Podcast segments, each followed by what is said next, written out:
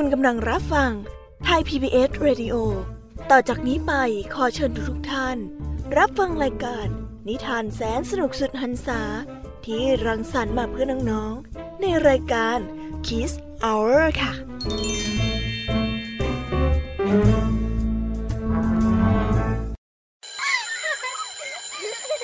โรงเรียนเลิกแล้วกลับบ้านพร้อมกับรายการ Kids Hoursโดยวัญญาชโย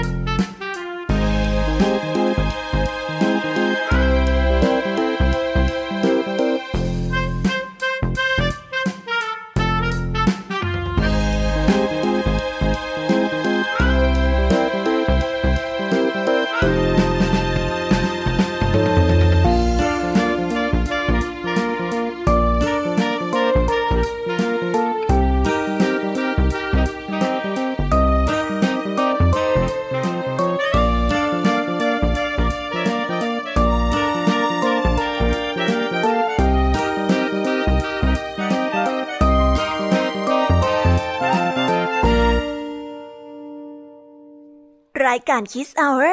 กลับมาพบน้องๆ อีกแล้วจ้า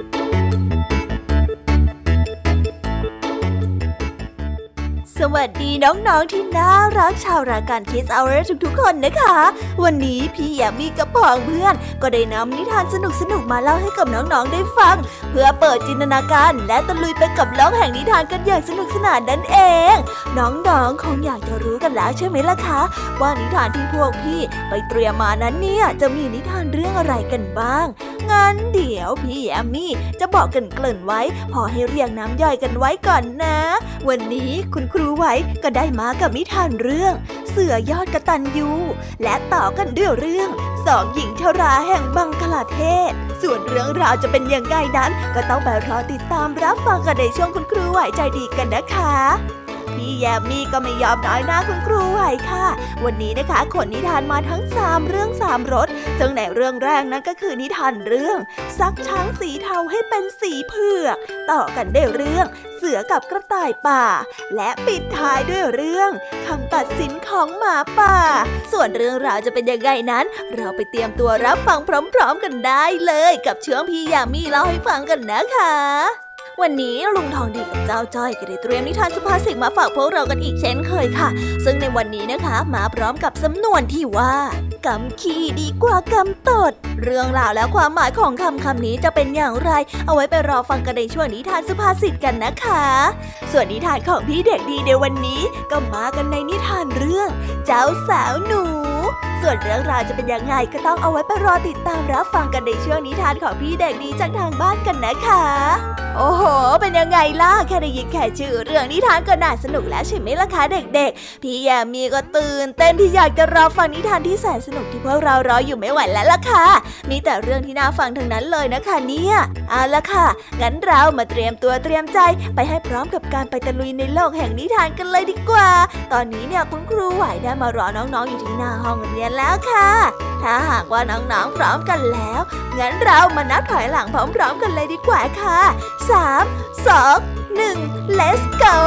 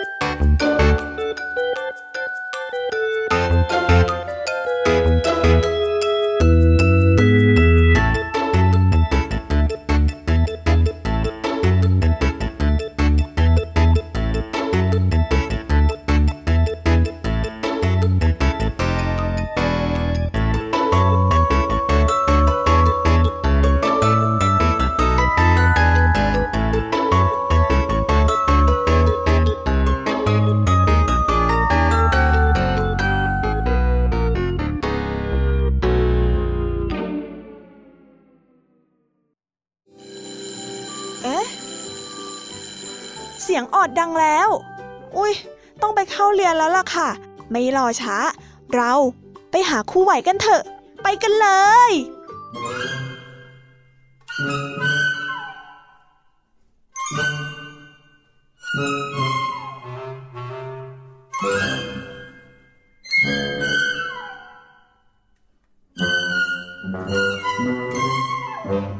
ครูไหวใจดี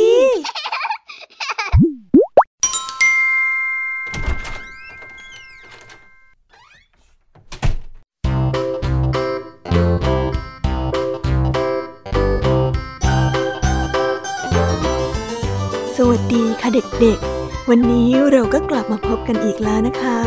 วันนี้คุณครูไหวมีนิทานคุณธรรมมาเล่าให้ฟังถึง2เรื่องเลยซึ่งในเรื่องแรกนี้ครูไหวขอเสนอนิทานเรื่อง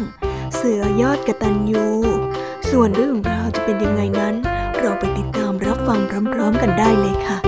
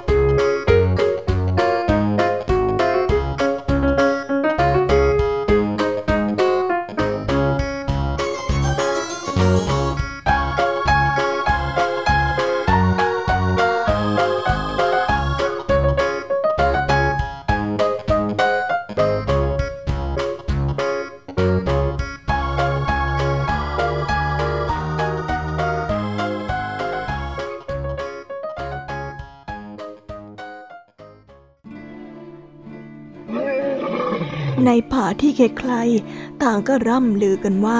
มีเสือที่ดุร้ายอาศัยอยู่ณริมชายป่าแห่งนั้นยังมีกระท่อมเก่าๆปลูกไว้อยู่หลังหนึ่งซึ่งเป็นที่อยู่อาศัยของชายตัดฟืนและแม่ผู้ชราชายตัดฟืนจะเข้าป่าอย่างระมัดระวังตัวอยู่เสมอแต่แล้ววันหนึ่งเสือก็ได้ออกมาหากินจนมาเจอชายตัดฟืนมันจึงค่อยๆย่องเข้าไปซึ่งค่อยๆเข้าไปใกล้ๆชายตัดฟืนอย่างเงียบๆเมื่อได้โอกาสมันก็กระโจนเข้าขวางหน้าชายตัดฟืนไว้และตั้งท่าจะจับกินชายตัดฟืนตกใจกลัวมากแต่ก็พยายามรวบรวมสติท่านต้องเป็นพี่ชายข้าที่มาเกิดใหม่แน่ๆดูไฟดำๆตรงหน้าผากท่านสิเหมือนกับพี่ชายของข้าไม่มีผิดเลยเสือได้ส่องดูเงาในบึงก็เห็นจุดดำๆดังที่ชายตัดฟืนบอกจึงหลงเชื่อแล้วก็ยอมปล่อยตัวไปจากนั้นเจ้าเสือก็แอบติดตามชายตัดฟืนไปที่บ้านชายตัดฟืนรู้ทันจึงได้พูดเสียงดังว่าแม่วันนี้ข้าไปเจอพี่ชายที่ไปเกิดเป็นเสือแล้วนะพี่เขามีไฝอยู่ที่เดียวกับตอนที่เขาเป็นคนเลยเจ้าเสือยิ่งหลงเชื่อสนิทใจและอยากตอบแทนบุญคุณแม่จึงได้ล่าสัตว์มาให้ทั้งสองกินเป็นอาหารทุกวันต่อมาไม่นานแม่ของชายตัดฟืนก็ได้จากไปทำให้เสือนั้นเศร้าเสียใจมากแต่ก็ยังดูแลชายตัดฟืนที่คิดว่าเป็นพี่ชายต่อไปชายตัดฟืนกับเสือนั้นผูกพันราวกับพี่น้องกันจริงๆ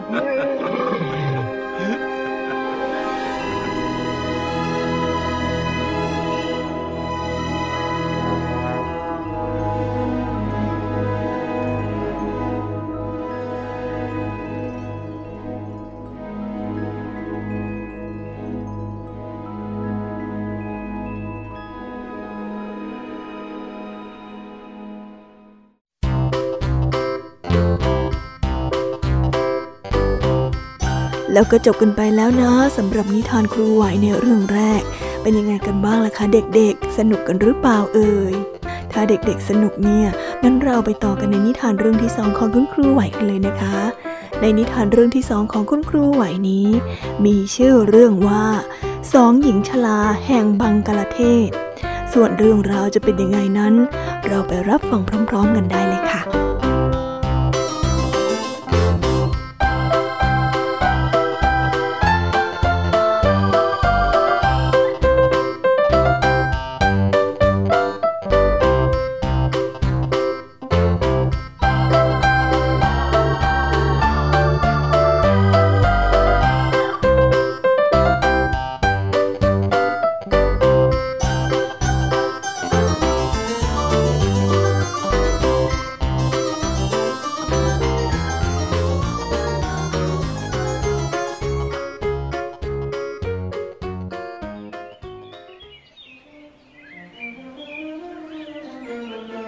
กันละครั้งหนึ่งนานมาแล้วได้มีสองหญิงชราชื่อว่าตีตานบุรีและโปกาบุรีทั้งสองนั้นเป็นเพื่อนที่อาศัยอยู่ด้วยกันตีตานเป็นคนฉลาดแกมโกงและชอบเอาเปรียบโปกาซึ่งโง่เขารู้ไม่เท่าทันอยู่เสมอทั้งสองนั้นมีของที่ต้องแบ่งกันคือผ้าห่มแม่วัวและที่ดินผืนเล็กๆซึ่งตีตานมักจะฉวยโอกาสเป็นคนที่ตั้งข้อตกลงต่างๆเองเริ่มตั้งแต่ผ้าห่มโปกามีสิทธิ์ใช้ในตอนกลางวันส่วนตีตานมีผ้าห่มใช้ในตอนกลางคืนซึ่งกลางคืนนั้นอากาศหนาวมากตีตานจึงได้นอนอุ่นสบายส่วนโปกาได้นอนหนาวแล้วก็สั่นส่วนแม่วัวนั้นตีตานก็ได้แบ่งให้โปกาได้ดูแลครึ่งตัวหน้าคอยให้หญ้าให้น้ำส่วนนางดูแลครึ่งหลังจึงได้รีดนมกินทุกวันส่วนที่ดินตีตานก็แบ่งว่าส่วนที่อยู่เหนือพื้นดินขึ้นมาเป็นของตนและส่วนที่อยู่ใต้ดินนั้นเป็นของโปกาไม่ว่าจะปลูกข้าวหรืออ้อยตีตันจึงได้เก็บเกี่ยวผลผลิตได้แต่เพียงผู้เดียวฝ่ายโปกานั้นไม่เหลืออะไรให้กินเลยวันหนึ่งโปกาได้เข้าไปขออาหารกับช่างตัดผมในหมู่บ้านอื่นช่างตัดผมก็ได้รู้ว่า นางนั้นมีทั้งวัวและที่ดินแต่กลับอดอยากก็แปลกใจจึงได้ถามเรื่องราวจนได้รู้ความร้ายกาจของตีตันช่างตัดผมได้แนะนำให้โปกาได้แก้เผ็ดตีตันตามวิธีที่เขาบอกและแล้วแผนแก้เผ็ดก็ได้เริ่มต้นขึ้นก่อนจะเข้านอนโปกาก็ได้นำผ้าห่มไปชุบน้ำจนเปียกชุ่มทำให้ตีตันนั้นเป็นฝ่ายนอนหนาวสั่นงกงกงกงกสั่นยิ่งกว่าโปกาเสียอีกสำหรับแม่วัวโปกาก็ได้เลิกให้อาหารเมื่อตีตันมารีดนมวัวแม่วัวกำลังโมโหหิวจึงได้เตะนางกระเด็นลอยโด่งออกไปสุดท้ายโปกาก็ได้เปลี่ยนมาปลูกพืชกินหัวใต้ดินเช่นเผือกมันนางจึงเป็นฝ่ายได้เก็บเกี่ยวผลผลิตแทนตีตันจึงได้เริ่มอดอยากขึ้นเรื่อยๆนางได้รับบทเรียนตอบแทนอย่างสาสมและยังคงมึนงงสงสัยไม่หายว่าทำไมโปกาถึงได้ฉลาดขนาดนี้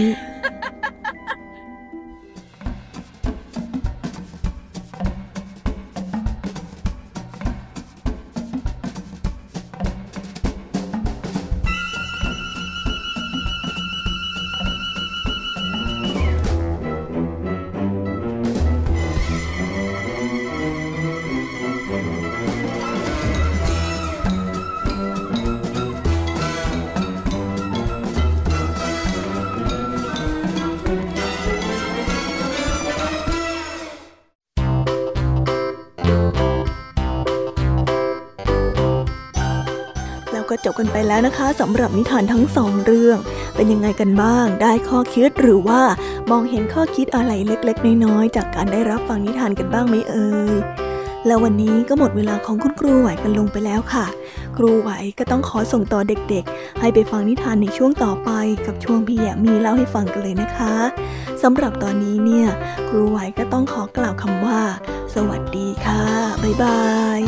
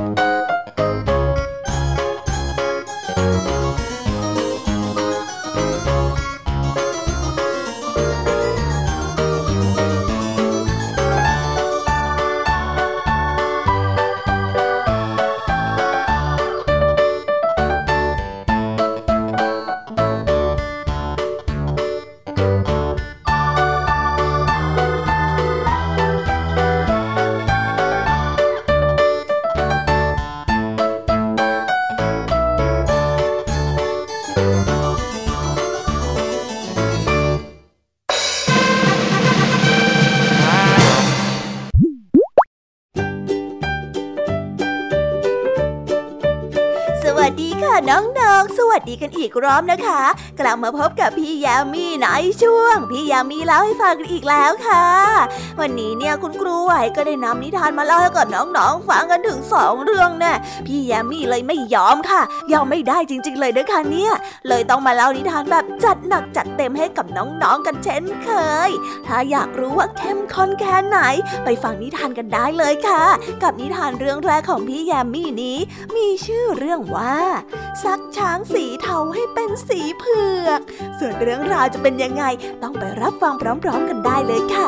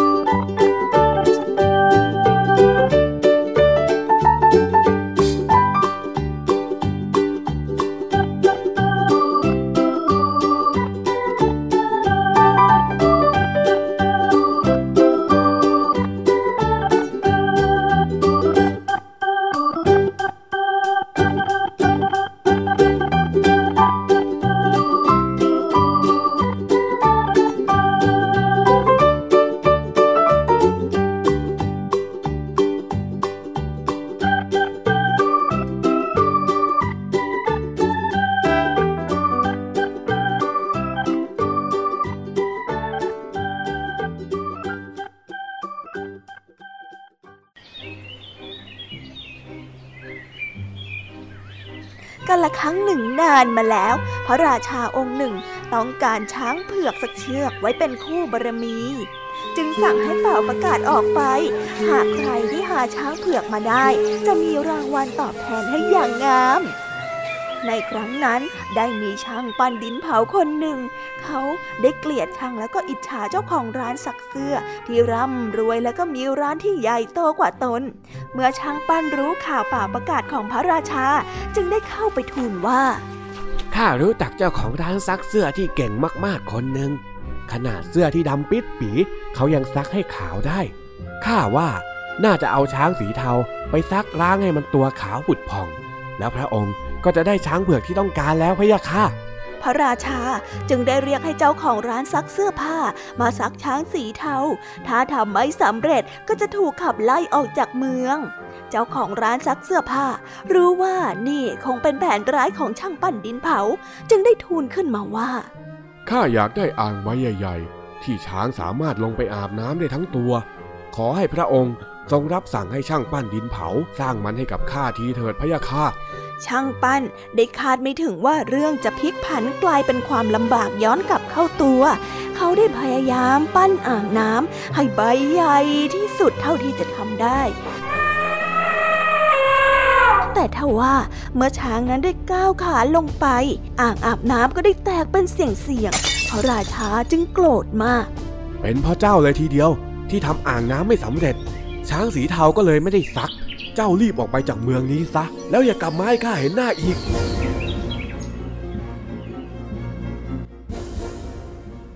เจ้าของร้านซักเสื้อผ้าจึงได้รอดตัวไปเพราะจริงๆแล้วไม่มีใครซักช้างสีเทาให้เป็นสีเผือกได้หรอก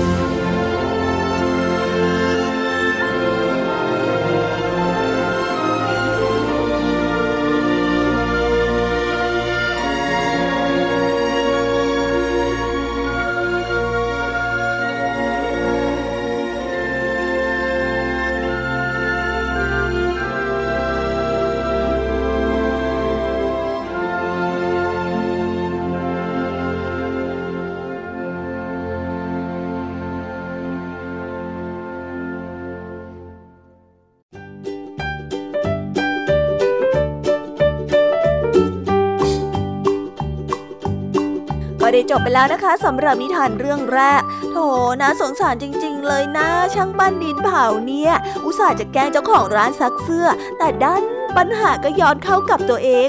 สนุกกันไหมล่ะคะน้องๆสำหรับนิทานที่พี่เล่าไปเมื่อสักครู่นี้ถ้าน้องๆสนุกเนี่ยงั้นเราไปต่อกันในนิทานเรื่องที่สองกันต่อเลยนะในนิทานเรื่องที่สองนี้มีชื่อเรื่องว่าเสือกับกระต่ายป่าส่วนเรื่องราวจะเป็นยังไงนั้นเราไปติดตามรับฟังพร้อมๆกันได้เลยค่ะ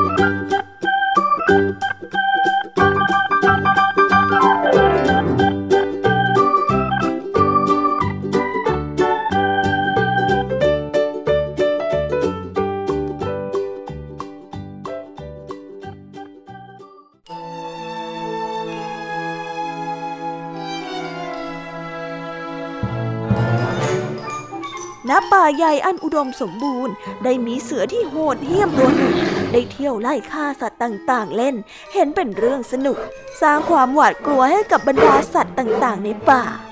พวกสัตว์จึงได้ปรึกษาหาวิธีแก้ไขและก็ได้ข้อสรุปมาว่าจะเลือกสัตว์ไปให้เสือกินวันละตัวดีกว่าจะปล่อยให้เสือนั้นมาล่ากินตามอำเภอใจสัตว์ทุกตัวจึงได้พากันไปเจรจากับเสือที่ถ้ำเจ้าเสือก็ได้ตกลงตั้งแต่นั้นเป็นต้นมาทุกๆวันต้องมีสัตว์ตัวหนึ่งที่ยอมเสียสละชีวิตให้เสือกินเมื่อถึงเวลาของกระต่ายป่าที่แสนจะฉลาดตัวหนึ่งซึ่งย่อมรักชีวิตของตัวเองเป็นธรรมดามันจึงได้คิดแผนทางเอาตัวรอดกระต่ายป่าได้แอบไปซุ่มอยู่ที่แถวถ้ำเสือ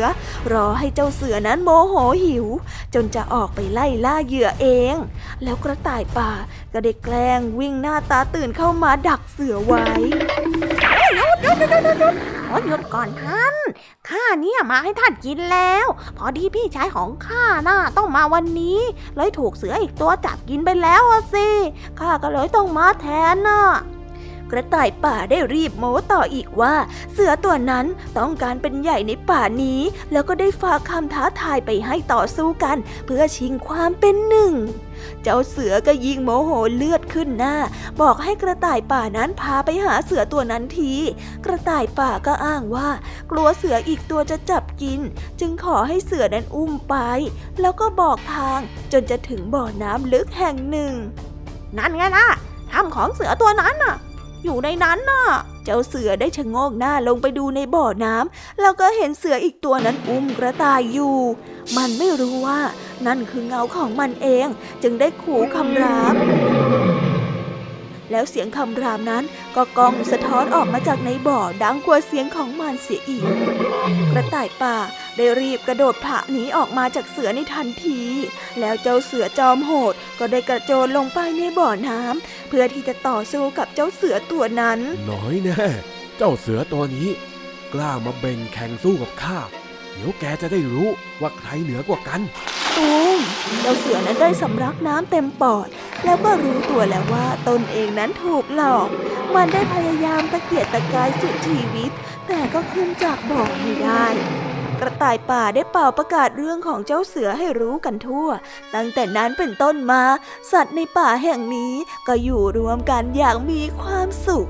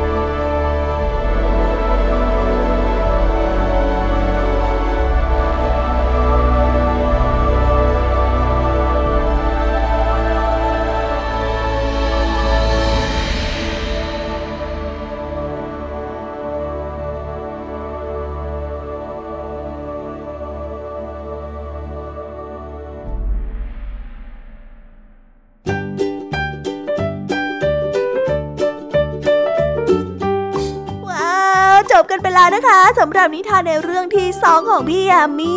เป็นยังไงกันบ้างล่ะค่ะน้องๆสนุกกันหรือเปล่าจุใจกันหรือยังนะ อันแน่ถ้าหากว่ายังไม่จุใจงั้นเราไปต่อกันในนิทานเรื่องที่3ของพี่แยมมี่กันเลยนะคะในนิทานเรื่องที่3ของพี่แยมมี่นี้มีชื่อเรื่องว่าคำตัดสินของหมาป่าส่วนเรื่องราวจะเป็นยังไงนั้นเราไปติดตามรับฟังพร้อมๆกันได้เลยค่ะ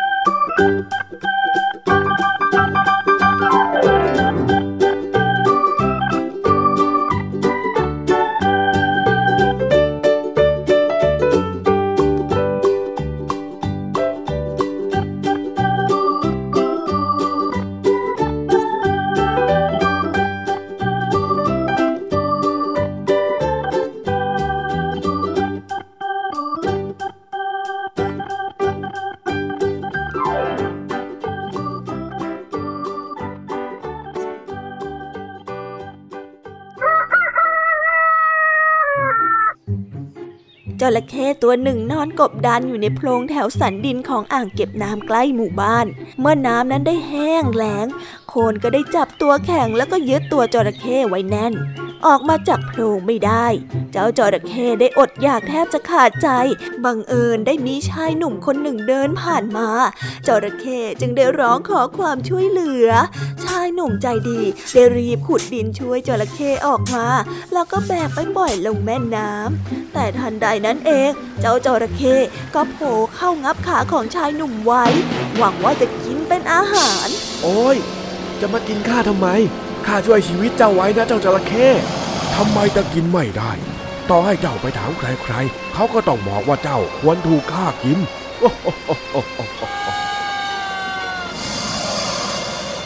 ชายหนุ่มได้ร้องตะโกนเสียงหลง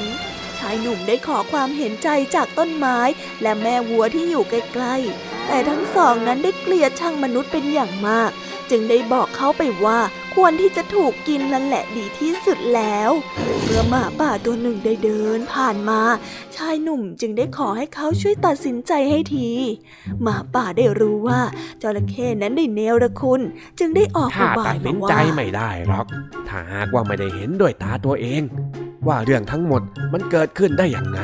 ถ้างั้นพวกเจ้าลองแสดงให้ข้าดูตั้งแต่แรกหน่อยได้ไหม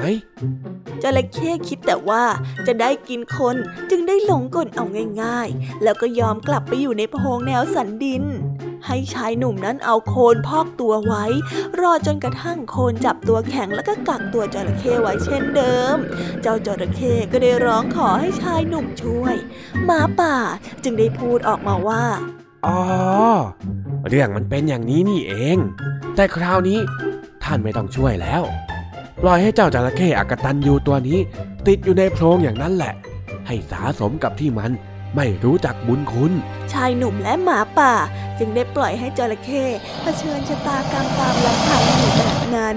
หมาป่าก็ได้กลายมาเป็นเพื่อนผู้ซื่อสัตย์ของคนในที่สุด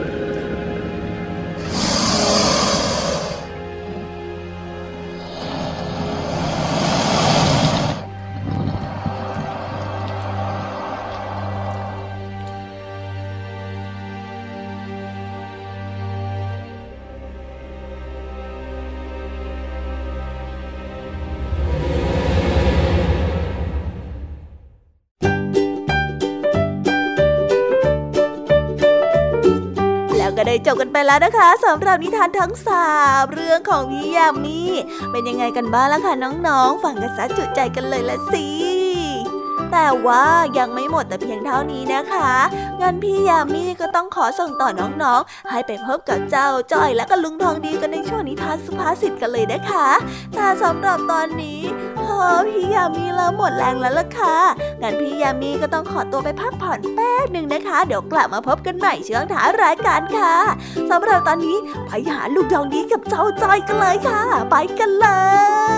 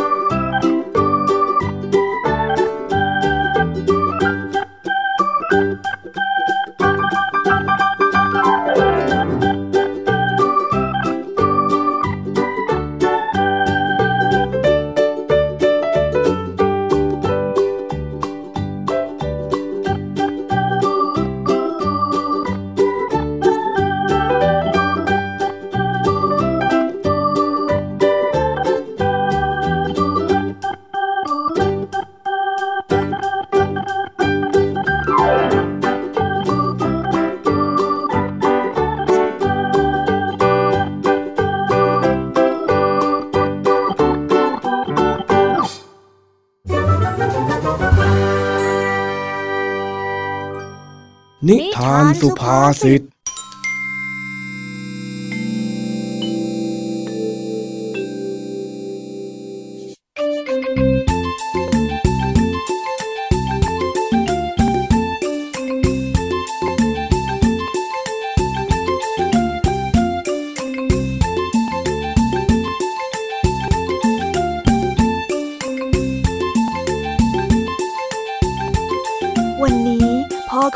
จ้อยกลับมาจากกรุงเทพหลังจากที่ไปทำงานห่างบ้านมาหลายเดือนด้วยความคาดหวังเจ้าจ้อยก็อยากให้พ่อนั้นซื้อของเล่นแบบแพงๆมาให้แต่ผลที่ได้กลับไม่ใช่อย่างที่เจ้าจ้อยได้คิดไว้พ่อจ๋าไปทำงานกรุงเทพมาเหนื่อยไหมจ๋าแม่ไอ้จ้อยพูดจาเสียงหวานดูมีเล่ห์ในแบบนี้เอ็งพูดมาตรงๆเลยดีกว่าว่าที่จริงแล้วเอ็งต้องการอะไรกันแน่นะก็จ้อยอยากรู้จ้ะว่าพ่อน่าได้ซื้อของเล่นอะไรมาฝากจ้อยหรือเปล่าอ๋อก็ต้องซื้อสิซื้อแน่นอนอยู่แล้วอ่ะรอแป๊บหนึ่งละกันเดี๋ยวพ่อไปหยิบมาให้ได้เลยจ้ะ ตื่นเต้นนึงพ่อต้องซื้อเครื่องบินบังคับรุ่นใหม่ที่เราอยากจะได้มาให้แน่ๆเลยเอาอ่ะพ่อมาแล้วเอ็งหลับตาก่อนสิได้จ้าได้หลับจ้อยตื่นเต้นนะพ่อซื้ออะไรมาให้จ้อยเหรอเฮ้ยอย่าเพิ่งลืมตานะพ่อบอกให้ลืมค่อยลืมแอะอย่าแอบลืมตาสิเร็วๆที่จะพ่อจ้อยอดใจไม่ไหวแล้วเนี่ยเอาพร้อมมานะ3 2 1เอาลืมตาเฮ้ยไหนขอดูหน่อยชาวแววอ้าวนี่มันอะไรกันนะพ่อภาพที่เจ้าจ้อยเห็นนั้นเป็นกีตาร์หนึ่งตัวที่พ่อของเจ้าจ้อยกำลังถืออยู่ในมืออ้าวก็ของฝากจากกรุงเทพไงเอ็งไม่ชอบเหรอนี่พ่ออุตส่าห์ไปเลือกซื้อมาด้วยตัวเองเลยนะเนี่ยโหอะไรกันเนี่ยจ้อยก็นึกว่าจะเป็นเครื่องบินบังคับซะอีกอ่ะโหอ้าวแล้วพ่อจะไปรู้หรือว่าเอ็งอยากได้อะไรน่ะนี่พ่อไปปรึกษาเพื่อนเขามาเขาก็บอกว่าถ้าหากว่าอยากให้ลูกเรียนเก่งอ่ะต้องซื้อเครื่องดนตรีให้พ่อก็เลยซื้อมานี่ไงแล้วแถวนี้ใครเขาเล่นเป็นหรอพ่อแฮะจริงด้วยพ่อเองก็เล่นไม่เป็นเหมือนกันแต่ว่าพ่ออยากให้เองเล่นเป็นนี่นะจะได้มาเล่นให้พ่อฟังไงน่ะ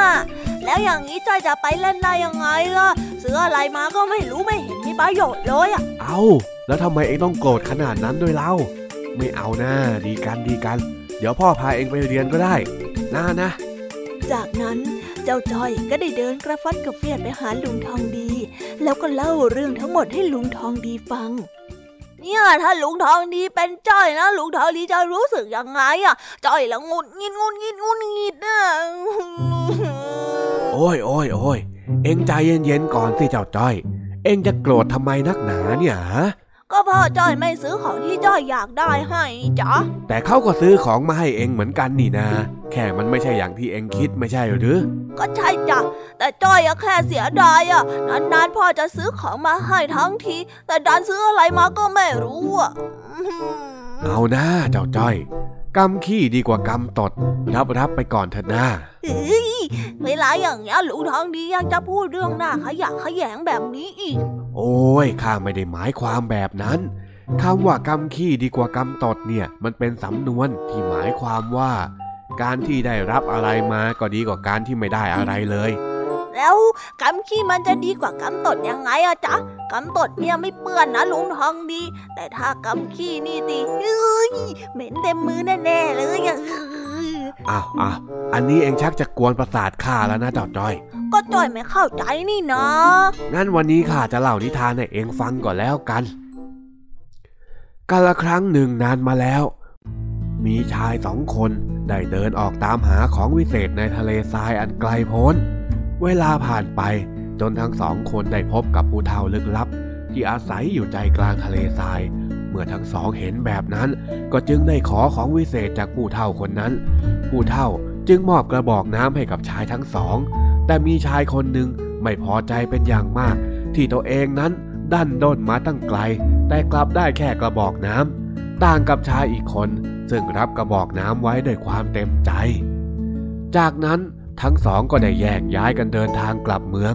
ชายคนแรกต้องเผชิญกับการอดน้ำอดอาหารจนตัวเองนั้นล้มป่วยและเสียชีวิตในที่สุดส่วนชายคนที่สองก็ได้ใช้น้ำในกระบอกน้ำประทังชีวิตจนสามารถเดินทางถึงบ้านได้ทำให้เขาเรียนรู้ว่าสมบัติที่ล้ำค่าที่สุดก็คือโอกาสในการมีชีวิตนั่นเองทีนี้เองเข้าใจหรือยังคะเจ้าจ้อยว่าคนที่ไม่เรื่องมากเนี่ยก็มักจะได้รับโอกาสดีๆอย่างนี้เสมอแหละ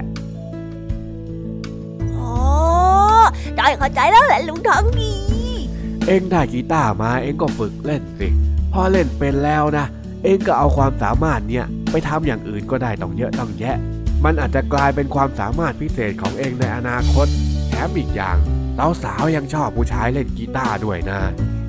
จริงเหรอจ๊ะงั้นจ้อยไปหัดเล่นกีตาร์ก็ได้จ้อยลืมคิดไปเลยว่าพ่ออาจจะหวังดีก็เลยซื้อกีตาร์มาให้จ้อยฝึกเล่นขอบคุณนะลุงทองดีที่เตือนสติจ้อย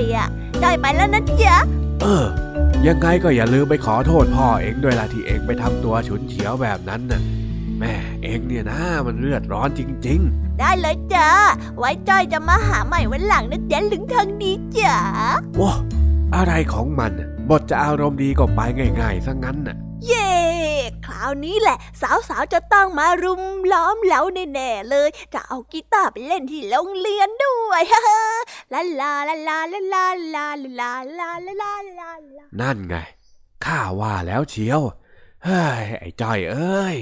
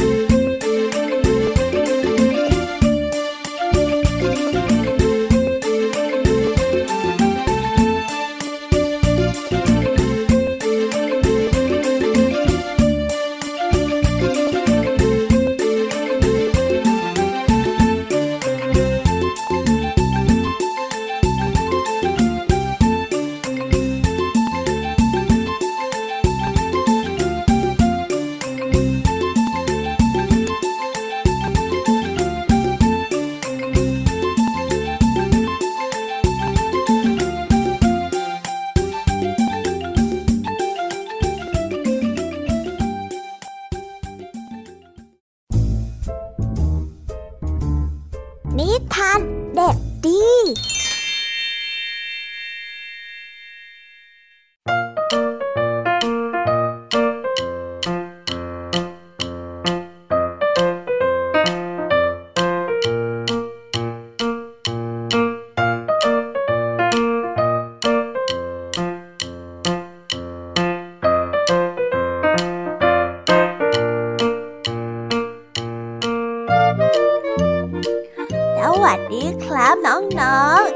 กลับมาพบกับพี่เด็กดีกันอีกเช่นเคยกับนิทานสนุกช่วงท้ายรายการเวลายามเย็นนั้นชื่นใจแบบนี้อีกนะครับ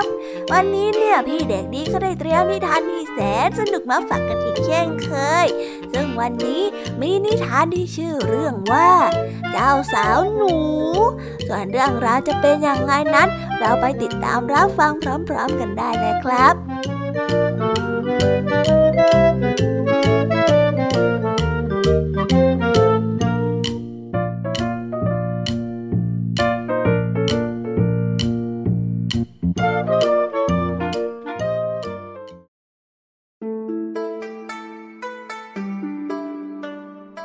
กันละครั้งหนึ่งนานมาแล้วณหมู่บ้านหนูในเมืองจีนมีหนูสาวแสนสวยชื่อเมเธอเป็นที่หมายปองของหนูหนุ่มทุกตัวแต่มาโย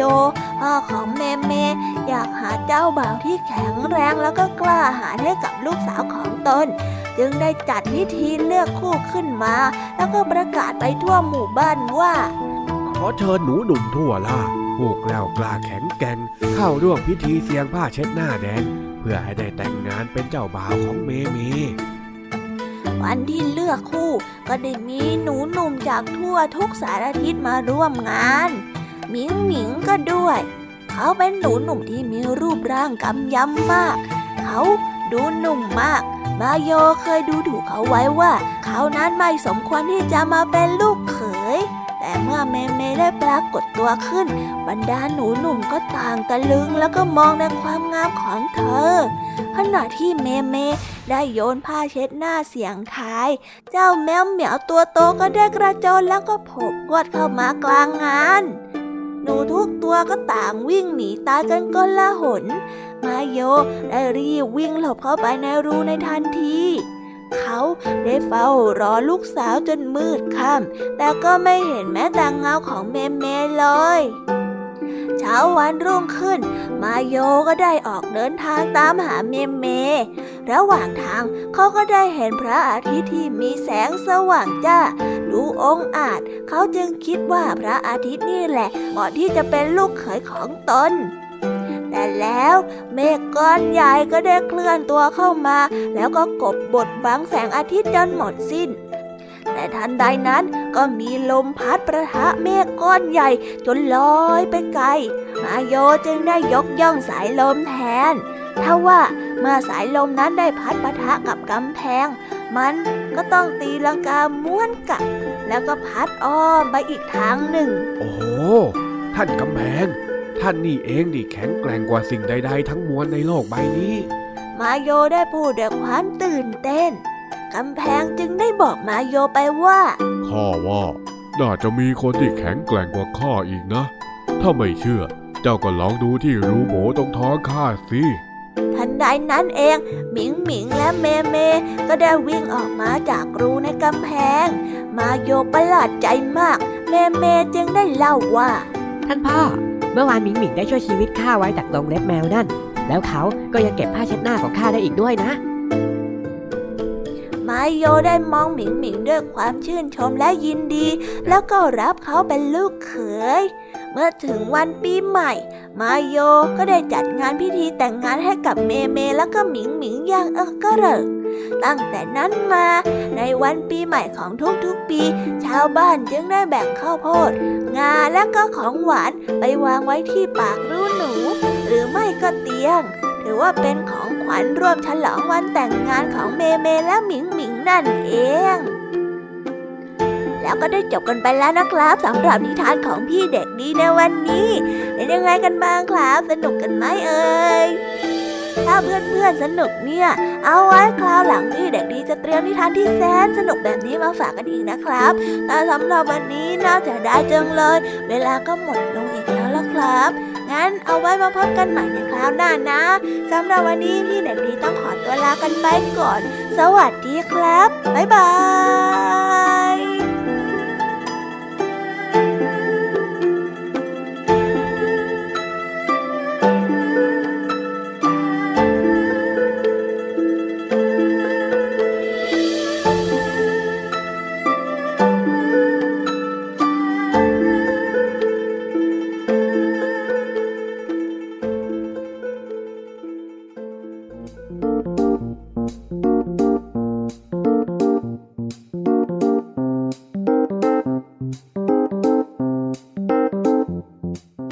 เป็นยังไงกันบ้างคะน้องๆสำหรับนิทานหลากหลายเรื่องราวที่ได้รับฟังกันไปในวันนี้สนุกกันไหมเอ่ย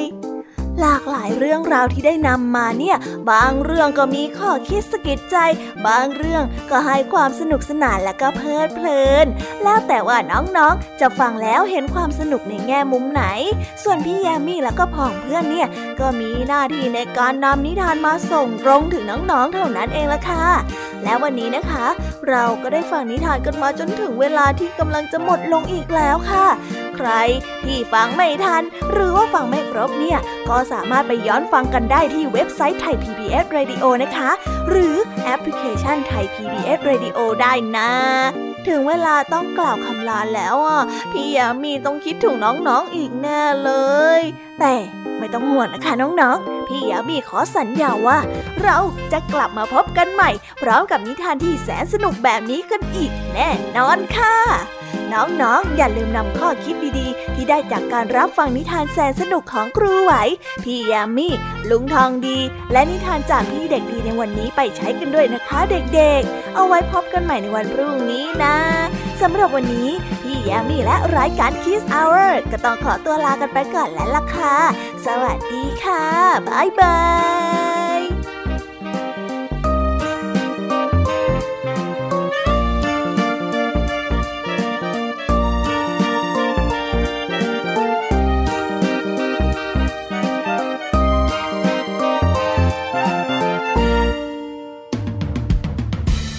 รับฟังรายการย้อนหลังได้ที่เว็บไซต์และแอปพลิเคชัน